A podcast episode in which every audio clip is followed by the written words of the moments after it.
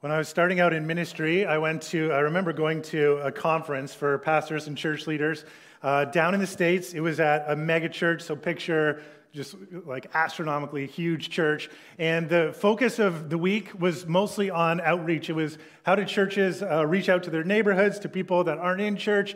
Uh, how do we be good witnesses, share our faith with people that uh, are not followers of Jesus?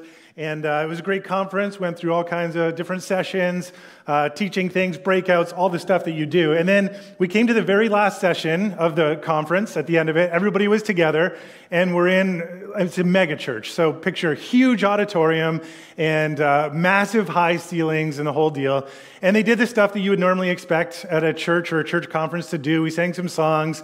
Uh, the pastor got up and he kind of wrapped everything together with his, his final talk. And then uh, we were coming to the, the very end of the whole thing. And uh, we're sitting there watching what's going on on stage. And all of a sudden, out of the corner of my eye, I see way up in the corner, huge high ceilings. It's like, is there somebody up there? And there was somebody rappelling from the ceiling on a rope. And I'm looking over because they're going on like things are normal. And I'm like, what's going on there? And then I realize it's not just there, but there's somebody up on the other side that's coming down on a rope. And then all of a sudden, there's a whole bunch of people, and I realize they're all dressed like ninjas. And they're coming down on ropes, and then they're scaling back up the wall, and they're doing flips and all kinds of stuff. And you're sitting there going, what in the world is going on? And then the music starts and it's getting all exciting, like something big's gonna happen. And then a bunch of people come in, like cowboys, and there's a gunfight that starts. Like they're shooting, they're fake guns, but they're shooting guns and they're like fighting against the ninjas. And then after that, a, a, biker gang comes in on Harley Davidson motorcycles, not fake ones, real ones, driving right into the auditorium, right up onto stage. And then now the bikers are fighting against the ninjas and the cowboys. And then there's a marching band coming through. And the whole thing turned into an absolute circus. It was totally crazy. It was completely over the top. It was extremely entertaining. And you're sitting there kind of wondering what the whole thing is about. But it was very impressive. All the things that are happening meanwhile, explosions and lights and smoke and the whole deal. And this was the point they were trying to make after like half a week of teaching us about outreach. And a lot of the focus was this because during the week we were all being told over and over in our culture one of the things, the biggest challenges that churches have in engaging the people around them is that church is boring and church is irrelevant.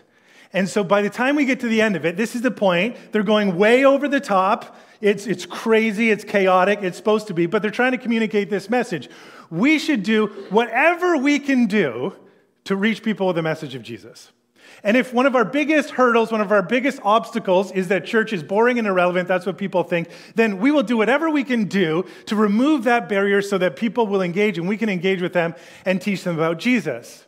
Now, you can argue, I'm not putting a value judgment in that kind of ministry and doing kind of that. And probably there's a whole bunch of us who come from different church backgrounds. And maybe as you grew up, because uh, you know, a lot of us have something in our background, and we went maybe to churches that tried to do that kind of thing. How do we make it super fun and super entertaining and super engaging? You might have a church background that said, hey, you know, we're not even engaging in that. We're just going to be who we're going to be, uh, and, and we're not going to try and do all the frills and stuff. But without getting into the value judgment, my point is in the 80s, 90s, early 2000s, even fairly recently in the last 10 years or so, uh, one of the biggest challenges in the church has been are we relevant? relevant? Are we boring? Is there any reason anybody should come? And the last few weeks, really interesting. I've heard this a number of times. I've read this, things that I'm reading, things that I'm listening to on podcasts, and over and over and uh, over, I've heard this message is that where in the 90s and early 2000s, and in some places in North America, even to recently, where the church's biggest struggle was that people thought church was boring and irrelevant, that has now shifted. And probably the biggest struggles now for churches in terms of how we reach to people, uh, how we engage with people who are not part of the faith or not part of the church in any way, is that people are asking more questions like Are they effective? Are they authentic? Are they doing anything that makes any difference in the world? What are the causes that they're involved in? And why would it make any difference if anybody goes there, becomes part of that church? Is our neighborhood any different? And I hear this over and over and over and think, again, uh, in the last few decades, so much focus on are we relevant? Are we fun? Are we engaging? Do people want to come? How do we do that? And you can, you know, decide how to engage in those conversations and to get over those hurdles and, and what to do and what not to do, what to focus on and what not to focus on. But our reality now, I think in North America, certainly here in Canada, is that more people are asking questions about the effectiveness, the authenticity, and to be honest, if the church is a safe place for them to come and to be part of exploring their faith. And the more I heard about that, the more I thought the church, um, and this is not new, but the church often has had, you know, sort of a, a tough reputation in the world. And, and, some of you probably feel that. You come to church and hopefully uh, you find it valuable and it, it, works and it's important for you or for your kids or uh, your family, whoever you come with, and in your own faith life. Uh, but sometimes you might feel a little bit nervous about what that means for the people in your life that don't come to church. How would you feel about inviting someone, for example? How do you feel talking about your faith? You might even feel there's already some animosity there, or at least suspicion when people look at the church and look at who we are as followers of Jesus. And the more I'm hearing about this, the more I thought, man, in the, in the midst of that, what I want to talk about today is how do we bounce back from some of that perception? How do we build uh, a life and a community, a community of faith that is resilient? Because in our world, we are facing so many challenges, and I think we all know that. The news cycle can be very, it's a range. You listen to the news long enough from sad, discouraging, anxiety building, makes you angry, maybe. You know, there's, there's war in the world all over the place. Closer to home, we have uh, things like food insecurity, and homelessness that are reaching levels that are setting records that, that even in our city, um, the, the, the, shelters, people who are trying to provide for people um, with, with food and, and different things, the food banks are seeing record numbers of people come, and we're trying to figure that out. A lot of us are just dealing with uh, the economy and inflation and tough things. We have a, a world that's very divided, that uh, we always talk about how uh, we live in a free country and you're allowed to have uh, your own opinion except we're all scared to say what our opinion is because once you say your opinion uh, you know there's always somebody on the other side that's ready to get at you. And so what i want to talk about in the next couple of weeks is what does it look like for us to maybe take some deep principles and talk about what it looks like to build a resilience in our world uh, i think not just as individuals but collectively as a church and how important that is. And that is something that i think is a, a theme that goes uh, into the scriptures over and over and over. That in the Old Testament, we see the Israelites often trying to figure that out and making mistakes, and then having people call them on those mistakes, and then, and then talk about what it looks like to be a community that's really rooted in the presence of God and what God is doing and the promises that He had given them and how to live out their faith. And of course, uh, then we connect that with Jesus. And so I want to look at this little book in the Old Testament called Haggai. It's a prophetic book, and I love the prophets because this is really the job of the prophets.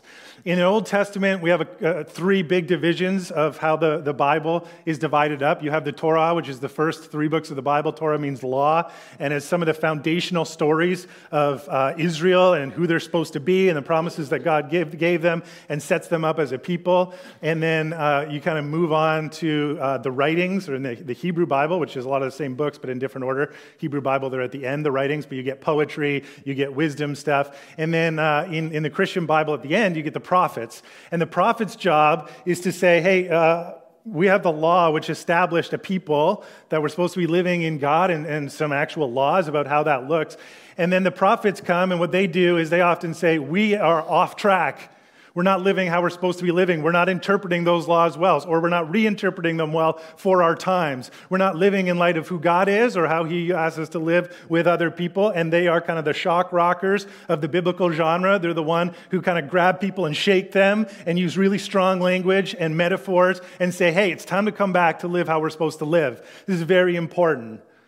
And in Haggai, uh, I just want to read a little bit of that. It's a really short book, just a couple of chapters. And today I want to start in the first one and talk about the, the message that Haggai brings the people of Israel. It says uh, in Haggai 1 In the second year of Darius the king, in the sixth month, on the first day of the month, the word of the Lord came by the hand of Haggai, the prophet to Zerubbabel, the son of Shealtiel, governor of Judah, and to Joshua, the son of Jehozadak, the high priest. And he says this Thus says the Lord of hosts. These people say the time has not yet come to rebuild the house of the Lord. Then the word of the Lord came by the hand of Haggai the prophet. Is it a time for you yourselves to dwell in your paneled houses while this house lies in ruins? Here's a bit of background of where Haggai is coming from. The people of Israel um, had been exiled into Babylon. This is the worst thing that could have happened to the people of Israel. They had been promised things like uh, they could go into their land that God was giving them, establish them, build a temple where they could worship, uh, set them up as a people. And uh, in the, the, the, late part, the early part of the sixth century before Christ, you have the Babylonians come in and they wage war and they conquer the people of Israel and they take a whole bunch of them and they ship them out into Babylon which means they take kind of the best and the brightest and they move them away from their nation, their family, their culture, and they bring them into Babylon to basically reprogram them for, for, for what Babylon does. So think culture, religion, everything's alienated, new thing. Uh, people just want to return to their land. They want to be able to worship God the way that, that, uh, that, that they were instructed. Um, and here they were in Babylon, kind of worst thing. We have some prophetic writings about that. By the time of Haggai, what's happened is the people were allowed to return. So um, the, the Babylonians were conquered by the Persians. The Persians had a king named Cyrus the Great. And Cyrus the Great, uh, he said, All these people who have been brought here and exiled here, all these Israelites, uh, we're going to let them go home and, and kind of rebuild their lives. Huge moment in the history of Israel. And so they go back. By the time we hit Haggai, we're uh, not quite 20 years, but more than 10 years from them coming back into the land of Israel. And a huge focus for Haggai is building back the temple. So the temple had been destroyed uh, in all the warfare, and uh, they came back. And here, what we read is there's a couple of interesting things. We get a whole bunch of dates at the beginning second year of Darius the king, who is now uh, basically ruling the superpower of the world. The sixth month of the first day, the word of the Lord came. So, uh, just a little bit important. The first day of the month meant uh, in their calendar, it was the new moon. If you were in Jerusalem as a Jew on the first day of the month, this just sets up where we're going, where you would expect to be if everything was good, would be on holiday at the temple. And there were certain sacrifices and a certain uh, prescription for how you worship that day, and the things you give thanks to God and the things you bring. And that sets this up because, of course, the temple is not rebuilt. The temple is in ruins still. And so, even right there, you go, oh, it's a new moon. Some people reading this, and if you really knew kind of the traditions and, and where they should be, you go, oh, they should be in the temple. But of course, they can't be in the temple because they haven't rebuilt the temple. There's a major problem. And we've got a list of all these people who are in charge Darius the king, we've got Haggai as the, the prophet, we've got Joshua as the high priest, we've got Zerubbabel, who's the governor, all these people who are set up. And then it talks about the Lord of hosts who speak. And the Lord of hosts is a title that talks about God's uh, God's sovereignty or God's importance, uh, the fact that God is in charge. And that sets up here. Hey, just so you know, I know a lot of people think that Darius, the Persian king, he's in charge of the whole world. I know you're going to look up to the high priest, Joshua, and you're going to look up to Zerubbabel, he's the governor. I know all, all these people you think is in charge. But now, stop, and the Lord of hosts is speaking. Hosts could be a way of talking about angels, so Yahweh of the angels, or of stars, like Yahweh who controls the entire cosmos, or Yahweh of armies, so he's the one who's in charge and he can tell uh, those who are working for him what to do. And so, here in the midst of who's in charge and what's going on, we have Yahweh of hosts, the Lord of hosts, who now is going to speak through the prophet to the people. And he says, Here's the problem. The people are saying they're back in the land and they're saying it's not time to build a temple. And what are they doing? They are uh, building and living in their paneled houses. Do you remember when wood paneling was a big thing? Like if you were doing a renovation, the first house my wife and I bought, uh, it was just around the corner from here. We lived there for a long time. And the basement was mostly unfinished, a little bit finished. And when we first bought the house, we went down there and we were going to do some work on it. And there was a room or two that had wood paneling, reminds you of the 70s or something, all around the wall. And so uh, I had to take that down because we were going to figure out how to, how to put up drywall and all this kind of stuff. So I took down the paneling, which you just rip it off, it's real easy. And what I found was behind the wood paneling, just the thin wood paneling, right on the concrete wall of the basement, was wallpaper that looked like wood paneling. And I was like, what went on here? Like, did these people go, man, It'd be so good if we had wood paneling all through our basement. Go, yeah, but it's not in the budget. Okay, well, here's what we'll do we'll put up wood paneling wallpaper so we get the feel of it while we save up, and then we'll get the real deal. I don't know how that worked. It was kind of weird. And for most of us, this isn't a big deal. But for these people, wood paneling would have been a sign that you had some money. This was an ornamental thing, a decorative thing. Hey, we're really looking good. We've got the, the wood paneling. And so the beef here is the people are saying, it's not time to rebuild the temple. We're not interested in doing that. Seems like a big job. It's probably very expensive. And oh, at the same time, we're kind of, some of us at least, are living in luxury, in paneled houses, ornamental luxury. So verse 5 says, Now therefore, thus says the Lord of hosts. And I love this phrase, and I want to just kind of drill down on it today. Consider your ways. Consider your ways. And then he lays out a bit of their situation. And maybe you're paneling your houses, but this is the actual situation for them. You've sown much and harvested little. You eat, but you never have enough. You drink, but you never have your fill. You clothe yourself, but no one is warm. And he who earns wages does so to put them in a bag with holes. Here's what's happening. And I read somebody, a commentary on this that described this, and I thought, okay, this resonates. When we read that situation, here's what's happening. Right in the, the background of what they're thinking is political upheaval, war. We've been through battles and wars, we've been conquered. There's still instability in the world. Food insecurity. People are trying to eat and they are eating, but there's never enough. And inflation. You're working and you're earning, but you're putting money in a bag that's got holes in it, in a purse that just doesn't hold enough. You can never earn enough for what you actually need.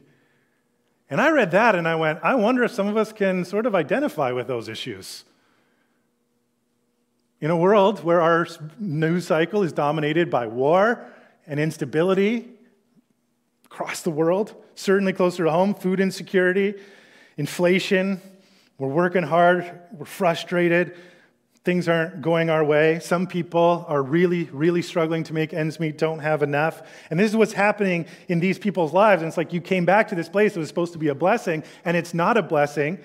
And the Haggai is saying, and then you're saying, hey, we're, well, what do we do? We do what everybody else does. Well, let's work on our own houses. Let's try and kind of go up the ladder of, of, of success and of money and whatever it might be. And at the same time, you're ignoring the temple and you're ignoring what um, what really is about the presence of God being central in your lives. And so he says, consider your ways. That phrase literally in, in Hebrew says, set your heart upon your ways in someone's heart, we actually talked about this last week. The heart is, uh, for them, would have been a symbol of the center of a person's volition or will. It's the seat of your decision making. It wouldn't be just your emotions, but involve your emotions, your brain. It's your mind. It's how you decide how you're going to live and the decisions that you're going to make. And Haggai, God through Haggai says, set your heart upon your ways. It's try, time to pay attention to how you're living and where you're investing and what you're working on. And it's not time, because all these things are going on, it's not time just to hit autopilot and do what everybody else is doing eh, or just to, to kind of, wow, whatever comes easy. It's time to really set your heart on your ways. This is a call to wisdom, it's a call to practical, smart living. How are we going to order our lives together as a community? What's going to be important for us to make sure that we are focusing on what is central in our community? What are we rallying around? Because we're building who we are. And whatever we put at the center is going to dictate the decisions that we make and how we live. So, verse 7 says, Thus says the Lord of hosts. See, that's repeated, that, that this is the picture of God we're supposed to get in this moment, whoever else you think is in charge. God is, God is in charge. He says again, Consider your ways. Set your heart upon your ways right now. Go up to the hills and bring wood to build the house, that I may take pleasure in it and that I may be glorified, says the Lord. You looked for much, and behold, it came to little. So, what you're doing right now, you might be putting a ton of effort in, ton of investment in, but you're not getting the return out of it. And when you brought it home, I blew it away. Why, declares the Lord of hosts? Because of my house that lies in ruins, while each of you busies himself with his own house. So, this is a call. His house that he's talking about is the temple. And why would it be a good idea to rebuild the temple in the middle of all this hardship, in the middle of uh, inflation, in the middle of people not having enough? Why is it that you should focus on the temple? Well, because the temple is where, for the Israelites, the concentrated presence of God was. This isn't just arbitrary build a building. This was, this is your temple, and a temple in Hebrew, it's the same word for a palace. It's a reminder, and the temple was supposed to be a, a small picture, a microcosm of the entire universe, that this is where, this is the palace of God That is, God is the king, God is in charge. We live as God wants us to live. And when we come into the temple, we're reminded that God's temple is actually the entire universe. And so it's where you worshiped. It's where you brought your tithes. It's where they would collect things for people who didn't have enough and then redistribute it to those who were struggling in poverty.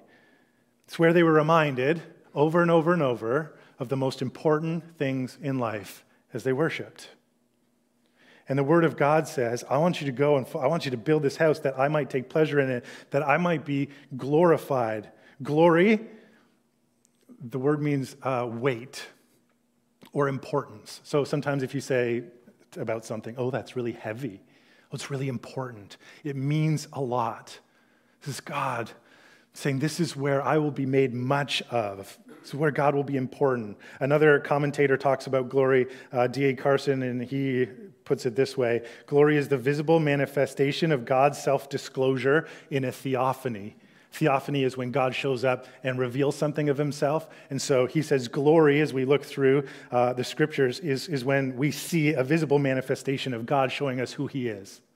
Can I share with you a little bit about what that looks like in different places? You could do a whole bunch of study, just a couple of quick passages. When God makes a covenant with Moses and the people back in Exodus, Exodus 24 says this Then Moses went up on a mountain, and the cloud covered the mountain. The glory of the Lord dwelt on Mount Sinai, and the cloud covered it six days. And on the seventh day, he called to Moses out of the midst of the cloud. Now, the appearance of the glory of the Lord was like a devouring fire on top of the mountain in the sight of the people of Israel. Moses entered the cloud and went up on the mountain, and Moses was on the mountain 40 days and 40 nights. So these people are looking up at the mountain. The glory of God descends on it, and it's like a storm cloud with lightning and a devouring fire. It's something that would drop you to your knees. You'd be in awe and reverence. You would know something weighty and important is happening there when they built the tabernacle. So the tabernacle was the precursor to the temple, the permanent temple. So when the people were wandering through the desert, and so they could set it up and they could tear it down, but it was where they carried the Ark of the Covenant. God's presence uh, would be in the middle of it it says, Then the cloud covered the tent of meeting, and the glory of the Lord filled their tabernacle. And Moses was not able to enter the tent of meeting because the cloud settled on it, and the glory of the Lord filled the tabernacle. So again, picture this raging storm cloud where Moses is like, I can't even go in there. This is so powerful. There's something happening here. And then when they actually build the temple, it says, And when the priests came out of the holy place, a cloud filled the house of the Lord so that the priests could not stand to minister because of the cloud. For the glory of the Lord filled the house of the Lord. So something so awe filling, something so almost dangerous that you have to go, that's so important, that's so weighty, that God's presence, His glory, His significance is there, His presence is there. That's what Haggai is talking about, is that God wants us to once again come to a place where all the things that we're doing in our life, and they're all good, and yeah, that's, we got to do that, but to order our lives around this presence of God that's so, so important to recapture some of the, the awe of God's presence. Then listen to this. It comes from John chapter 1, verse 14, and it's the opening verses of uh, John's gospel talking about Jesus as the Word, which is uh, a way of talking about the wisdom of God, among other things. John 1:14 says, "And the Word became flesh and dwelt among us, and we have seen his glory. Glory as the one, the only Son from the Father, full of grace and truth." Okay, the temple has uh, in the scriptures uh, kind of a crazy arc of, of importance. You've got um, God saying, Build me a house, build me a temple. And then things go poorly, and you have prophets like Isaiah and Jeremiah saying, This whole system's corrupt. The whole thing needs to come down. We need to destroy it. And that happens because people come and invade it. We talked about that. And then you have other prophets that come along, and when people come back, like Haggai, saying, We got to rebuild, we got to rebuild. But why? Again, not arbitrarily, because of the importance of the presence of God right in us. And then by the time Jesus comes, Jesus is very critical of the temple, not just because it's, oh, you know, I hate my own religion. He didn't, he, he, was a Jewish person, remained a Jewish person his entire life. I think probably appreciated so much of that faith. It was who he is, but he looked at the, uh, you know, the, the, disrupt, the, the, the just how um, off track it had got, how corrupt it had become. And so Jesus is also, in kind of the prophetic voice, he's also very critical of the temple. But what we have here in the first opening uh, verses of John is the Word became flesh, that in the incarnation, that is when Jesus stepped into this world, when divinity and humanity crashed together, we have beheld, we have seen glory of the Son. And you go, cloud and fire and poof. But here we see God's glory not in fire, but in flesh. Look me in the eyes. They could look him in the eyes see divinity and humanity coming together? What would it look like to bring back God's glory? What it would look like to be a people who actually lived in the glorious presence of God? And the, the gospel writers seem to indicate that we don't have to build a temple again, but instead to fix our lives on Jesus, because in him we see the glory of God. The glory that the temple was always supposed to be about, now we see in Jesus. We've seen God's glory, his weight, his importance, his revelation of himself to us. We ask the question what would it look like if God showed up today? And the answer the New Testament gives us is Jesus, the Word of God, the wisdom of God. So in Haggai, if you kind of read to the end of the chapter, one of the things, let's skip down to verse 13. It says, Then Haggai, the messenger of the Lord, spoke to the people with the Lord's message because the people had finally said, Okay, maybe we need to stop building our own houses and we need, to, we need to focus on bringing back the presence of God here in the temple. And the response is, um, God says through Haggai, I am with you, declares the Lord. You come back to me? I'm with you. The presence of God will be here all amongst you.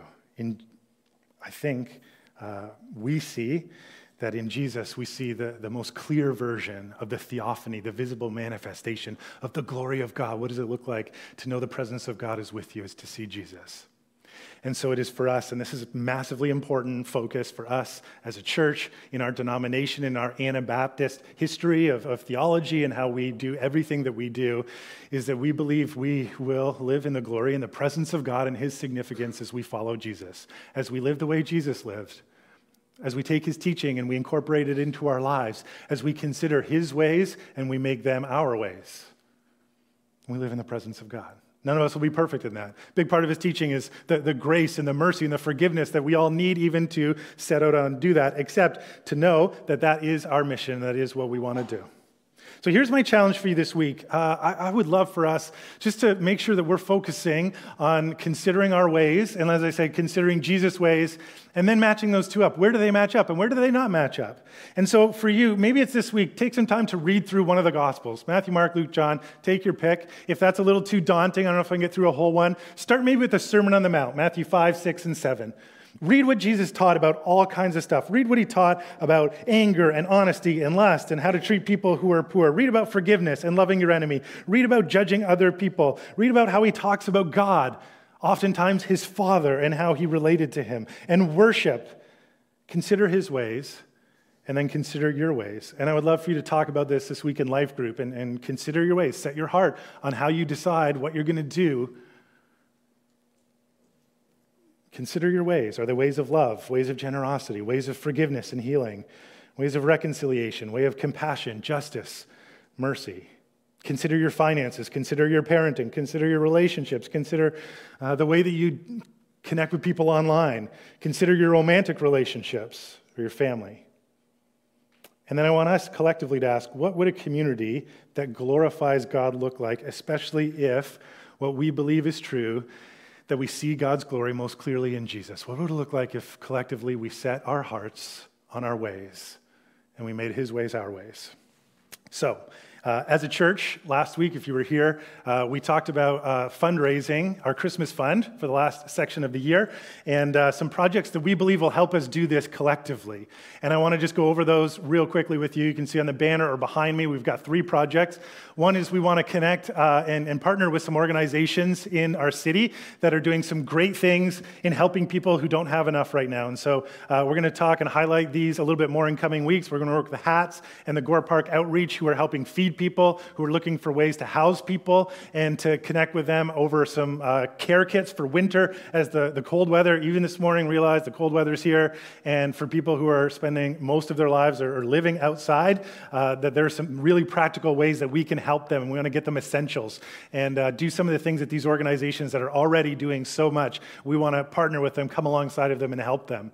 Uh, we also uh, want to work on our building here because it's such a great tool, and we've got a very leaky roof that we want to shore up so that this building continues to be a place where we can meet and invite people and make sure this is a place of ministry. And then today, I want to focus on uh, launching Westside Burlington. And I want to say hello to those who are in Burlington who are meeting there even today. This is their second service in their soft launch uh, mode where they're moving towards a grand opening on December 3rd. We are so exciting. Behind me, you are going to see just some pictures. Even this last week, construction has started, and we've taken the space that God has provided us there, and uh, we've started to make it uh, more functional, uh, building a stage. We've put up some walls uh, to define the spaces to make sure that there's a space for adults to worship. There's also spaces for kids' ministry, which is so crucial and an important part of who we are as Westside Church, and uh, to make sure that there's engaging spaces that really work. And so construction's underway, and uh, we need to pay for that construction, among other things. Really, what we want to do is launch Westside Burlington, and we want to do this in a powerful way and in a way that helps uh, all those who are meeting even there today uh, to be successful. As in the next few weeks, they're going to be inviting people uh, and bringing people into that space and worshiping there. And what is so significant about this to me and about uh, all of us, whether we're in Hamilton or Burlington, partnering on this project to launch Westside Burlington is all of these things that I think so many of us love about following Jesus that are so important to us. And there's a range of things. But it's things like making sure there's a community that's worshiping God, a community that's following Jesus. And in there, that means a community that is a beacon of hope and forgiveness and healing uh, that shares the love of God to the city of Burlington and also a people who care about the things that Jesus cared about, which is the people around us. Uh, it's, it's, caring for the needs of people. It's, it's living out compassion and generosity and, and, caring for people who don't have enough. And all of these things that become so central to who we are as we follow Jesus. When we say, man, we want to launch Westside Burlington, we want there to be a church, a gathering of people following Jesus, is because we believe that when we can launch that out, all of those things, all of the benefits, all of the goodness, all of the beauty of following Jesus, we hope will be part of that community. And so we're very excited, and I just invite you to pray about that. Um, pray for them, those in Burlington. I know you guys in Burlington are, are, praying, and you're working, and you're signing up to volunteer and doing all the wonderful things that's going to help this be a success. We're going to be inviting, and we're looking forward to the launch in a couple of weeks. And uh, that's just one of the projects we want to really uh, emphasize here. Uh, there are so many things that go into it. The construction costs, as I said, that are already happening, materials and work. There's so many things that we take for granted, I think, sometimes at church. Uh, materials for kids kids ministry, uh, tech equipment, microphones and screens, and uh, even, even just stuff to, to make the space inviting. Uh, we want to make sure that on December 3rd, we resource a, a, great grand opening there. We invite people, and that we've got good signage to make it easy for people to come and figure out where the kids go and the adults go and how everything works. And so uh, we just would love for you to be praying for what's happening there in Burlington and uh, invite you to be part of the Christmas Fund. And we launched that last week. Our overall goal is $100,000 above and beyond what we normally give, and would encourage you that anywhere you give, you can participate in that. Uh, just mark Christmas as the giving type if you're giving online, or write Christmas on the slip if you're giving here in person by cash or check or debit or credit. Uh, just in the lobby, you can do that. I really think uh, this project is just near and dear to my heart because for all of us, whether you're part of the Burlington community, the Hamilton community, it is an opportunity for us to place Jesus at the center and to believe that where there are Jesus centered communities, God is going to change lives. God is going to do good things. Ultimately, to place Jesus at the center, to consider his ways, is to follow him as he announced that now the kingdom of God is available, and you get to be part of it if you want to be, to build his kingdom. And this is one real practical way that we can do that, uh, and I believe to invest in people's lives and in the city of Burlington. And as we build this work, as we build this building as a tool for this, we pray that God would continue to build his kingdom in all of the ways that all of us have benefited from uh, in, in other places. Let's pray, and then we're going uh, we're gonna move on and sing another song. Uh, Heavenly Father, thank you that we get to be part of Westside Church. Thank you uh, for those of us here in Hamilton and for those who are watching online and uh, are connecting with us in that way, and for those who are in Burlington as well. And today, uh, we want to ask you to help us consider our ways, consider the decisions that we make, consider the investments that we make, consider uh, the decisions in our families, in our relationships, in our finances, in every area of our lives, and to courageously ask how our ways and your ways match up and how they don't. Thank you for showing us your glory, your character, how good you are in the person of Jesus. And we pray that we would be the kind of people, we're not perfect, we know that. We thank you for forgiving us where we fall, but, but God, the kind of people that be growing in our likeness of Jesus every day. And we pray for this work in Burlington that it would be a group of people that would be empowered by your Holy Spirit, continually being changed and transformed such that they could share uh, all of your goodness and love and grace and forgiveness and healing practical compassion, mercy, and justice with the people around them. We pray that you would provide for everything that they need, just the practical stuff that is needed for the people, for the volunteers, for, um, for all the needs of ministry. And we pray ultimately that you would do what you do and you would build your kingdom in and through them. In Jesus' name, amen.